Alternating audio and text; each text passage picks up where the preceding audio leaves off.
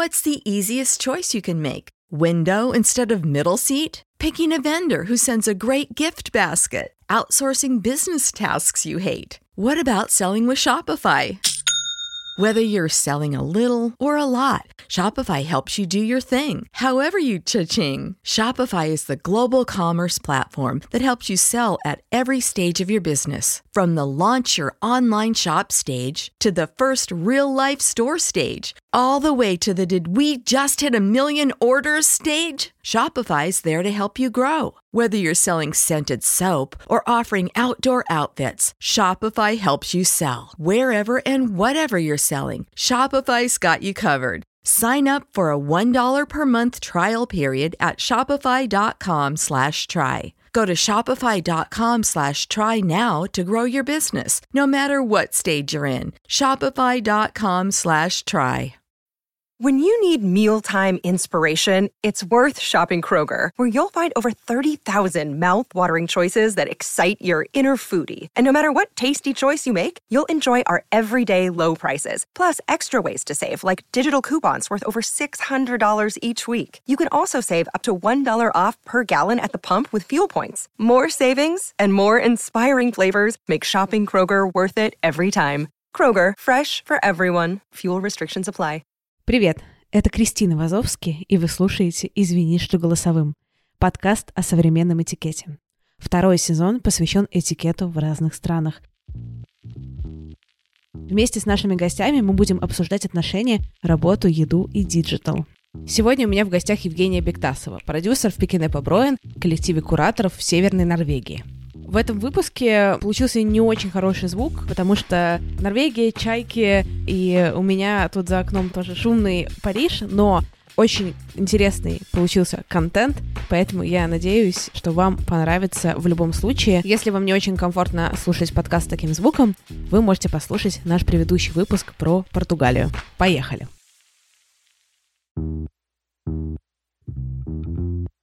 Привет! Привет! Первый вопрос. Где ты сейчас? Сейчас, в самой середине этого корона времени, я нахожусь в городе Киркинес. Это северная Норвегия, за полярным кругом и на границе с Россией. То есть это пограничный норвежский город. А сколько ты уже живешь в Норвегии? В Норвегию я переехала в 2015 году, то есть уже в августе будет юбилей. Пять лет, я буду его праздновать. Да, не сразу, конечно, переехала в Киркинес, потому что сначала я училась в Альте. Альта тоже северный город, тоже находится недалеко от Киркинеса. Это в сам, той же самой губернии, если можно так сказать. Мне кажется, что многих удивит то, что сейчас будет такая барабанная дробь, что вообще Россия граничит с Норвегией. Мне кажется, про это много кто забывает. Ты можешь рассказать вообще, дать немножко контекста, как это жить, собственно, в Киркинессе? Самое интересное здесь, конечно, то, что сначала, когда ты приезжаешь первый раз, я помню, я приехала и как раз-таки работать волонтером на этом фестивале, на котором я сейчас работаю, Барин Спектакль. И сначала ты не понимаешь, что здесь делают люди. То есть очень маленький городок, полярные ночи, то есть темные ночи, и солнце совершенно не видно в течение трех месяцев, то есть оно вообще не поднимается никогда. Ты думаешь, что здесь делают люди? На самом деле, когда ты переезжаешь сюда и уже именно проникаешь в самую глубину и узнаешь, то есть ресечиваешь там на этой территории, ты понимаешь, что это место, это и норвежцы, в первую очередь норвежцы называют геополитическим центром Норвегии, потому что из-за границы, потому что здесь это место граничит и с Россией, и с Финляндией. То есть Киркинес расположен в 50 километрах от российско-норвежской границы, и от финско-норвежской он расположен в 15 километрах. То есть здесь люди из нашего пограничья норвежского, они ездят, допустим, в Никель, это приграничный город России, и в Натом, это приграничный город Финляндии. Каждые выходные закупиться, ну, до короны, конечно, закупиться пивом дешевым в России, бензином, купить жвачку подешевле, допустим. Это совершенно обычный будничный ритуал любого жителя пограничья в Киркинессе. Что для остальных норвежцев, которые приезжают, допустим, с юга сюда, для них это просто unreal. Они говорят, как так? Вы с Россией граничите? Ой, а можно посмотреть, а как можно подойти к России? Вот. У нас даже здесь такой тур, вот раньше был, конечно же, все до короны. Туристов азиатских привозили, допустим, они едут на автобусе, и их подвозят к границе, да, где начинается пограничный пост норвежский. Их выгружают и говорят, там Россия. И они, о, и они начинают делать миллион фотографий, селфи, то что вот там вот эта страшная страна. Именно поэтому вот это вот пограничье у нас очень такое международное сообщество здесь, что очень интересно. И переплетение семей, наполовину русские, наполовину норвежские, наполовину финские семьи и еще также самское присутствие. То есть сам — это коренной народ севера, которые тоже здесь очень хорошо представлены. То есть у нас такая мешанина разных национальностей. Когда ты переехала в Норвегию, какие этикетные различия бросились тебе в глаза? Или бросилось ли что-то вообще в глаза? Сначала, вот сам первый раз, да, когда переехала там на небольшое время, на семестр, тоже в северный город Норвегии, хотя другой, Самое первое, то, что сразу бросается в глаза, это насколько мы, российские, допустим, студенты, да, мы всего шугаемся. То есть, допустим, в автобусе. Ты заходишь в автобус и видишь, что все, там вся молодежь, и даже не молодежь, они сидят и, допустим, закидывают ноги на другое сиденье, да, на впереди стоящее сиденье. Что будет нам, если мы это сделаем в России? Нас все кондукторши, они просто нас затряхнут. Еще с матами выгонят из автобуса. Вот, но там это абсолютная свобода, то есть все для человека, ты делаешь все, что хочешь. Конечно, было неприятно смотреть вот то, что, о боже, почему они закидывают ноги на сиденье, это же так неприлично, непристойно, вот. Но никто ничего им не говорил, и бабушкам, кстати, тоже места не уступают. Это тоже было очень странно. Когда ты уступаешь, допустим, женщина постарше, ты рискуешь тем, что они могут на тебя посмотреть презрительно, оскорбиться и сказать, а почему это ты мне уступаешь место? Я сильная независимая, я могу сама стоять. Есть ли какие-то штуки, которые объединяют отличия, собственно, в этикетных правилах, как тебе кажется, в одну логику? Ну, например, у меня есть гипотеза, не знаю, насколько она правдива или неправдивая, что, например, тут большой анти-иджистский и кампейн, да, который в, встроен в культуру, но это чисто я закинула, да, чтобы проиллюстрировать мысль, и поэтому мы здесь равноправие, и поэтому мы здесь не уступаем места женщинам и не уступаем места, типа, пожилым людям. Замечаешь ли ты какие-то просто глобальные культурные различия, которые проявляются в различии этикетном, локальном? Мне кажется, вот э, общий концепт, под который можно объединить многие разные вещи странные, которые непонятны, либо очень выглядят необычно для русского или российского глаза. Мне кажется, это вот э, всеобщая толерантность норвежцев. И что бы то ни было, какая бы национальность ты ни была, и кто бы ты ни был, неважно, сексуальная ориентация твоя, или если там был мужчина, стал женщиной, то есть ты, в первую очередь, человек. Опять же, эти 90-х, да, СССР, когда кто-то говорит, что вот, он был мальчиком, стал девочкой, у всех такая реакция, типа, о, о, и начинает там хихикать, да, что, как, почему.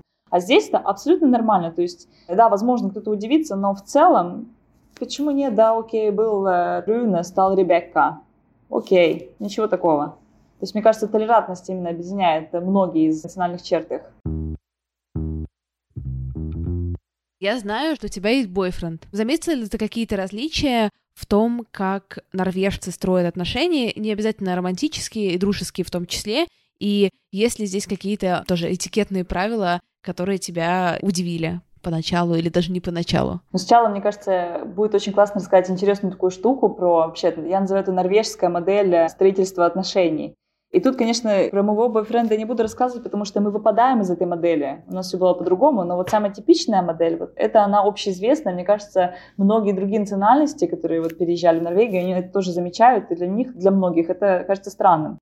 Потому что обычно как это происходит? Норвежцы, они, я думаю, скромные люди, и не всегда получается сразу перейти на такой прямой контакт или просто напрямую подойти к кому-то, кто тебе нравится, и сказать, ты мне нравишься, пошли на свидание.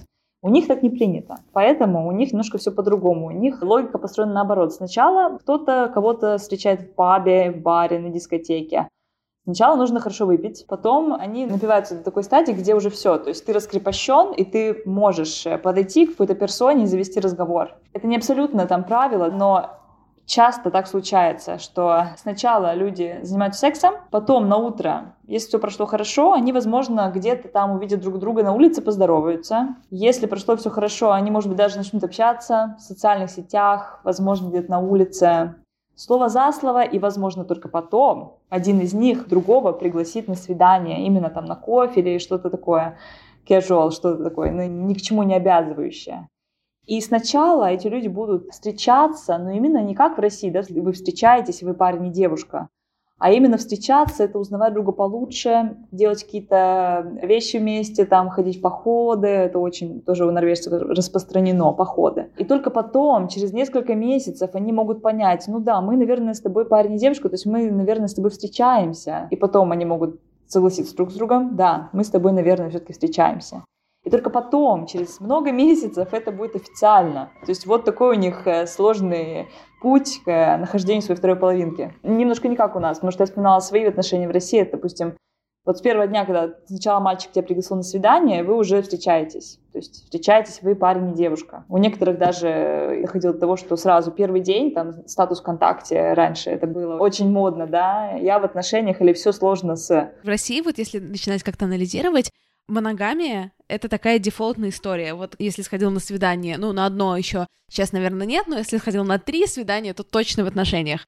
И моногамия, соответственно, подразумевается по дефолту. А в Норвегии, судя по тому, что ты рассказываешь, кажется, что не так. Ну, мне кажется, не с моногамией больше связано. Связано с тем, что люди более открыты, и они более раскрепощены. Мне кажется, связано больше тоже с феминизмом, потому что здесь почти каждая девушка, да, она отстаивает эти вот женские права, права женщин и стоит за феминизм. И поэтому я думаю, что из-за того, что женщины в Норвегии очень давно, там, 70-х годов боролись за свои права, и 8 марта для них это совершенно другой праздник, не как в России, там, что цветы, конфеты и так далее, всем девочкам и внимание, да, а здесь они выходят на улицы с лозунгами, митингами и так далее, что мы отстаиваем права женщин.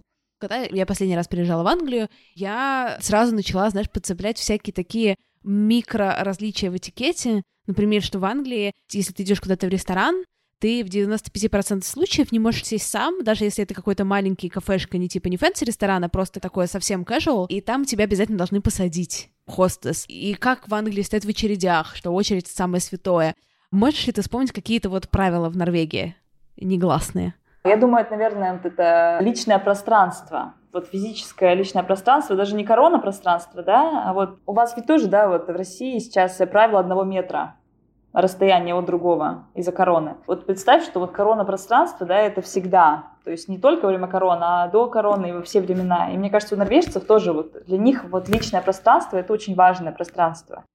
И если человек подходит слишком близко к тебе, то люди посмотрят на него странно. И если ты видишь обычную очередь, что корона, что не корона, очередь в магазине, все друг от друга стоят на расстоянии вытянутой руки, потому что люди друг к другу не приближаются. И также в автобусах, опять автобус это мой любимый пример, потому что в автобусе это неприлично садиться, вот, допустим, в двойное сиденье, да, и если одно свободно, одно занято, неприлично садиться просто рядом с человеком, который сидит, допустим, у окна. Ты должен спросить, можно ли я сяду сюда? И если только ты получишь разрешение, тогда ты садишься.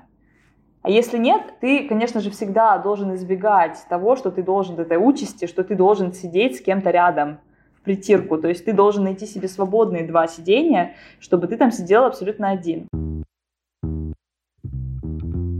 А как норвежцы дружат? Дружба у них тоже, мне кажется, завязывается не так просто. И нужно иметь какие-то общие интересы и точки соприкосновения.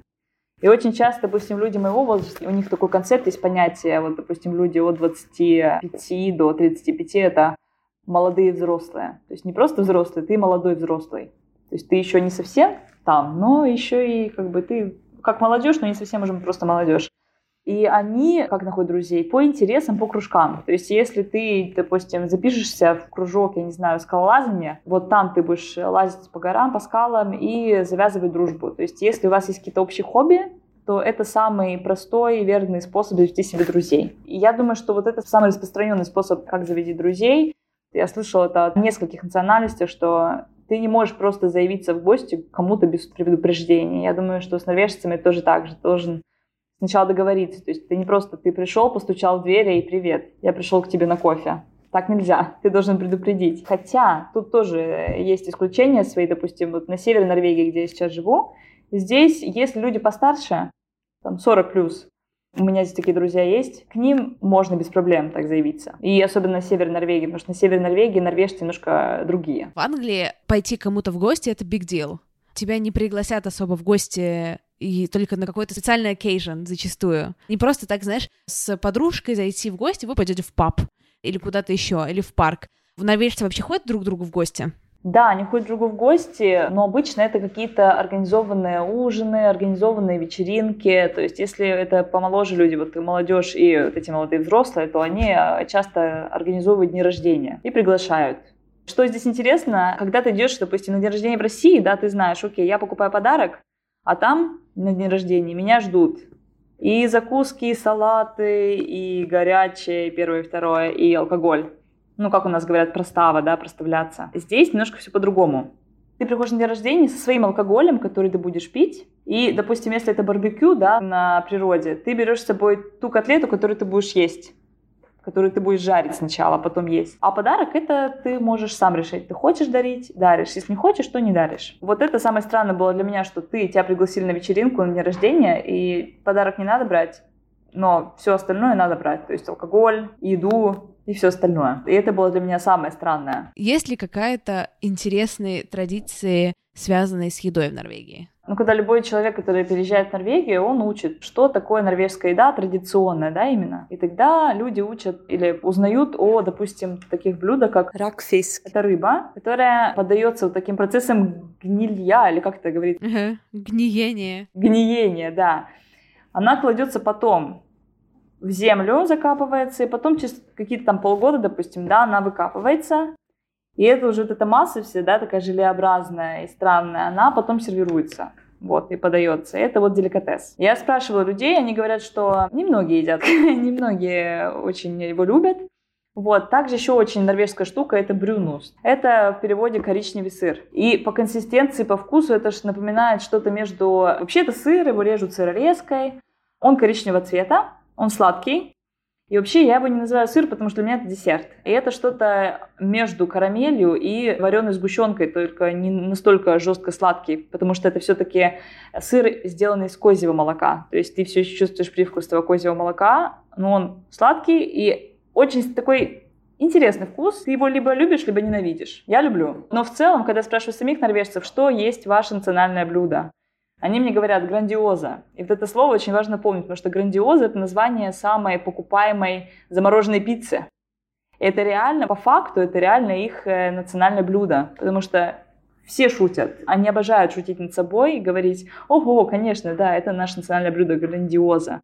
Это пицца, потому что очень многие любят ее есть, и она уже издавна у них существует в Норвегии, и все просто как бы на нее, ну, многие, особенно молодежь, на нее молятся. Хотя это обычная замороженная пицца, которая не особо и вкусная. Что насчет digital этикет? Вообще как с использованием всяких, прости господи, интернет-технологий в Норвегии? Я могу сказать про приложение, потому что у них здесь очень распространен Snapchat. Я не знаю, есть ли он в России. Есть в России, да. Вот, потому что я очень такая консервативная дам в этом плане, как вот старушка меня называет, один мой друг старуха, потому что я ничего такого не использую, ну вот особенно Snapchat, а у них это такая самая большая тема. Snapchat, а сейчас еще молодого поколения TikTok. В Snapchat сидят все, бабушки старенькие, они получают всякие оповещения своих внуков и детей и так далее. Вот, и взрослые, и молодые, и дети, то есть все используют Snapchat. И Tinder, конечно же. Tinder у них это как обычная такая штука, это как Facebook. То есть э, у всех есть Тиндер. Еще у них очень такая тема, что все связано, допустим, с работой или какими-то политическими агитационными кампаниями. Там у них очень активно используется Facebook. А как насчет Инстаграма и всяких таких штук? Или тоже популярно, но меньше просто? Да, у них тоже популярно, вот, но э, в каждом профиле Инстаграма, если, допустим, тебе нравится какой-то мальчик или девочка, там, или какой-то флирт, то ты заходишь на э, профиль Инстаграма, и там в шапке профиля стоит Snapchat, двоеточие, и имя. То есть все случается через Snapchat. Но у них тоже есть такая штука, которая называется инста-флирт. Это когда ты заходишь в какой-то профиль и лайкаешь там две старые фотографии, а потом лайкают тебе обратно две, а потом ты еще три лайкаешь. Ну, там очень такая запутанная махинация. Меня учила одна девочка, которой было 23 года. Вот. И она мне учила, и она ужаснулась, когда узнала, что у меня Инстаграм закрытый. То есть профиль у меня закрытый. Она говорит, как это закрытый? Открой немедленно. Как ты будешь флиртовать через Инстаграм? Инстафлирт. И я такая, «Э, ну, может быть, я слишком стара для этого. Да, еще забыла сказать такую классную штуку. Они всегда говорят спасибо за все. Это, мне кажется, тоже часть смолтока. Ну, допустим, ты встречаешь кого-то после того, как вы вчера были на вечеринке, и обязательно сказать спасибо за вчера. Именно так говорят, спасибо за вчера. Или спасибо за компанию, когда вот вы только посидели, да, в компании, вы уходите и говорите Спасибо за компанию или спасибо за меня еще, если прямой перевод использовать. Когда кто-то едет в отпуск, говорят хорошего отпуска, хорошей поездки или вплоть до таких маленьких вещей, как я говорю кому-то, я иду на тренировку, хорошей тебе тренировки, или я иду на йогу, хорошей йоги, или встречаешь кого-то в кинозале, да, и они расходятся в свои, как бы, два, вот, два человека встретились, поговорили, идут к своим местам, и они друг другу говорят перед этим, хорошего тебе фильма. То есть они очень такие вежливые. Вот, и всегда вот эти вот у них вот такая часть смолтоков, это очень интересно, потому что у нас это было бы странно, если бы ты сказал, ой, спасибо тебе за вчерашнюю нашу вечеринку. Вот именно в таком варианте. То есть поэтому мне, мне было тоже очень странно первое время, когда вот я это все слышала. Но я, я уже привыкла к этому, то есть я иногда даже тоже это употребляю. К вопросу о гендерном равенстве никак не связано, на самом деле, но все равно. Что с работой? Различаются ли какие-то именно в работе, как отношения строят норвежцы рабочие, и как это все происходит от э, России? Да, мне кажется, что хотя говорят, что это американцы, это нация смолтока, да, но на самом деле норвежцы это еще те смолтокеры. У них, э, допустим, на работе, да, такое время для смолтока это ланч, то есть обед. Время обеда собираются все вокруг одного стола, и начинается смолток. И самый типичный. Если это пятница, все спрашивают, какие у тебя планы на выходные? И ты рассказываешь свои планы, все по кругу. В обед в понедельник мы говорим о том, кто чем занимался в выходные. И, так тоже мы идем по кругу. То есть это очень такое распространенное дело. И что интересно, то что даже если у тебя классные отношения с коллегами, то они не часто выходят за рамки просто профессиональных отношений. Обычно все так и остается. Вы коллеги, хорошие коллеги, смеетесь вместе на работе, вот, но потом все идут к своим делам, своим домам и особо не пересекаются. Если у вас нет какого-то общего хобби, допустим, если вы вместе ходите на йогу, возможно, вы будете более дружественно друг к другу относиться. Но это тоже не факт. Опять же, такая дистанция. Слышала про очень развитую культуру фидбэка в Норвегии. В России, в принципе, нет культуры обратной связи. У нас в основном ругают а в Норвегии тебе, скорее всего, будут давать позитивный фидбэк. Верно ли это? Это большое благословение, так сказать, но с другой стороны, это большая проблема, потому что в Норвегии вот эта политика поощрения. То есть ты делаешь хорошую работу, тебе об этом говорят, и ты получаешь очень много хорошего фидбэка. Если ты что-то делаешь плохо, то тебе скажут это в таком смягченном варианте, что даже непонятно, это была критика или что это было вообще от этого зачастую люди могут страдать, потому что вот я на своем опыте убедилась, когда я начинала учить норвежский, я знала тогда, что да, у меня был э, хороший запас э, слов, словарный запас, но я понимала, что я как бы строила очень корявые предложения. Но тогда мне говорили, а, норвежцы, после первой или второй фразы, сказанной мной, они мне говорили, боже мой, ты прекрасно владеешь норвежским языком. И я, конечно, вся, ну, первое время я таяла как э, маслице, там, о, спасибо, да-да-да, я учила слова, сидела, зубрила в Архангельске, откуда я родом. А потом, спустя пять лет, когда я понимаю, что даже спустя пять лет, когда мой язык уже совершенно другом уровне, мне все еще так же говорят, о боже, ты прекрасно владеешь норвежским языком. И тогда я понимаю, угу, это было лезть тогда, это было лезть сейчас, или вообще, что есть правда, что есть ложь. И поэтому очень трудно с этим. И своим самым близким людям, да, которые норвежцы, я говорю, дай мне критики, дай мне жесткой критики. Если что-то не так, скажи, обязательно скажи. Не надо просто оставлять это вот на самотек, скажи мне, особенно, потому что я очень такой лингвистический задрот, потому что я лингвист, занимаюсь языками, учу языки и пытаюсь их совершенствовать. И когда я понимаю, если не будет жесткой такой а российской критики, меня никакого не будет прогресса. Поэтому я говорю, допустим, молодому человеку, что ругай меня, говори мне, где у меня ошибки, я не обижусь. И еще очень часто друзья мне говорят, ой, ты слишком э, жестка, ты слишком самокритична к себе, потому что у них тоже нет такой жесткой самокритики, которая, мне кажется, сидит во многих из нас. Потому что мы, когда ходим в школу, в университет в России, то там совершенно другой фидбэк мы получаем, в другой форме. Спасибо, что дослушали до конца. Напоминаю про наш суперский телеграм-канал «Собачка Голосовое» и мой инстаграм Крис Вазовский.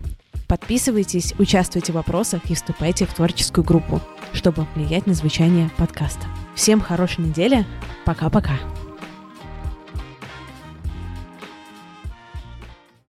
When you need mealtime inspiration, it's worth shopping Kroger, where you'll find over 30,000 mouthwatering choices that excite your inner foodie. And no matter what tasty choice you make, you'll enjoy our everyday low prices, plus extra ways to save, like digital coupons worth over $600 each week. You can also save up to $1 off per gallon at the pump with fuel points. More savings and more inspiring flavors make shopping Kroger worth it every time. Kroger, fresh for everyone. Fuel restrictions apply.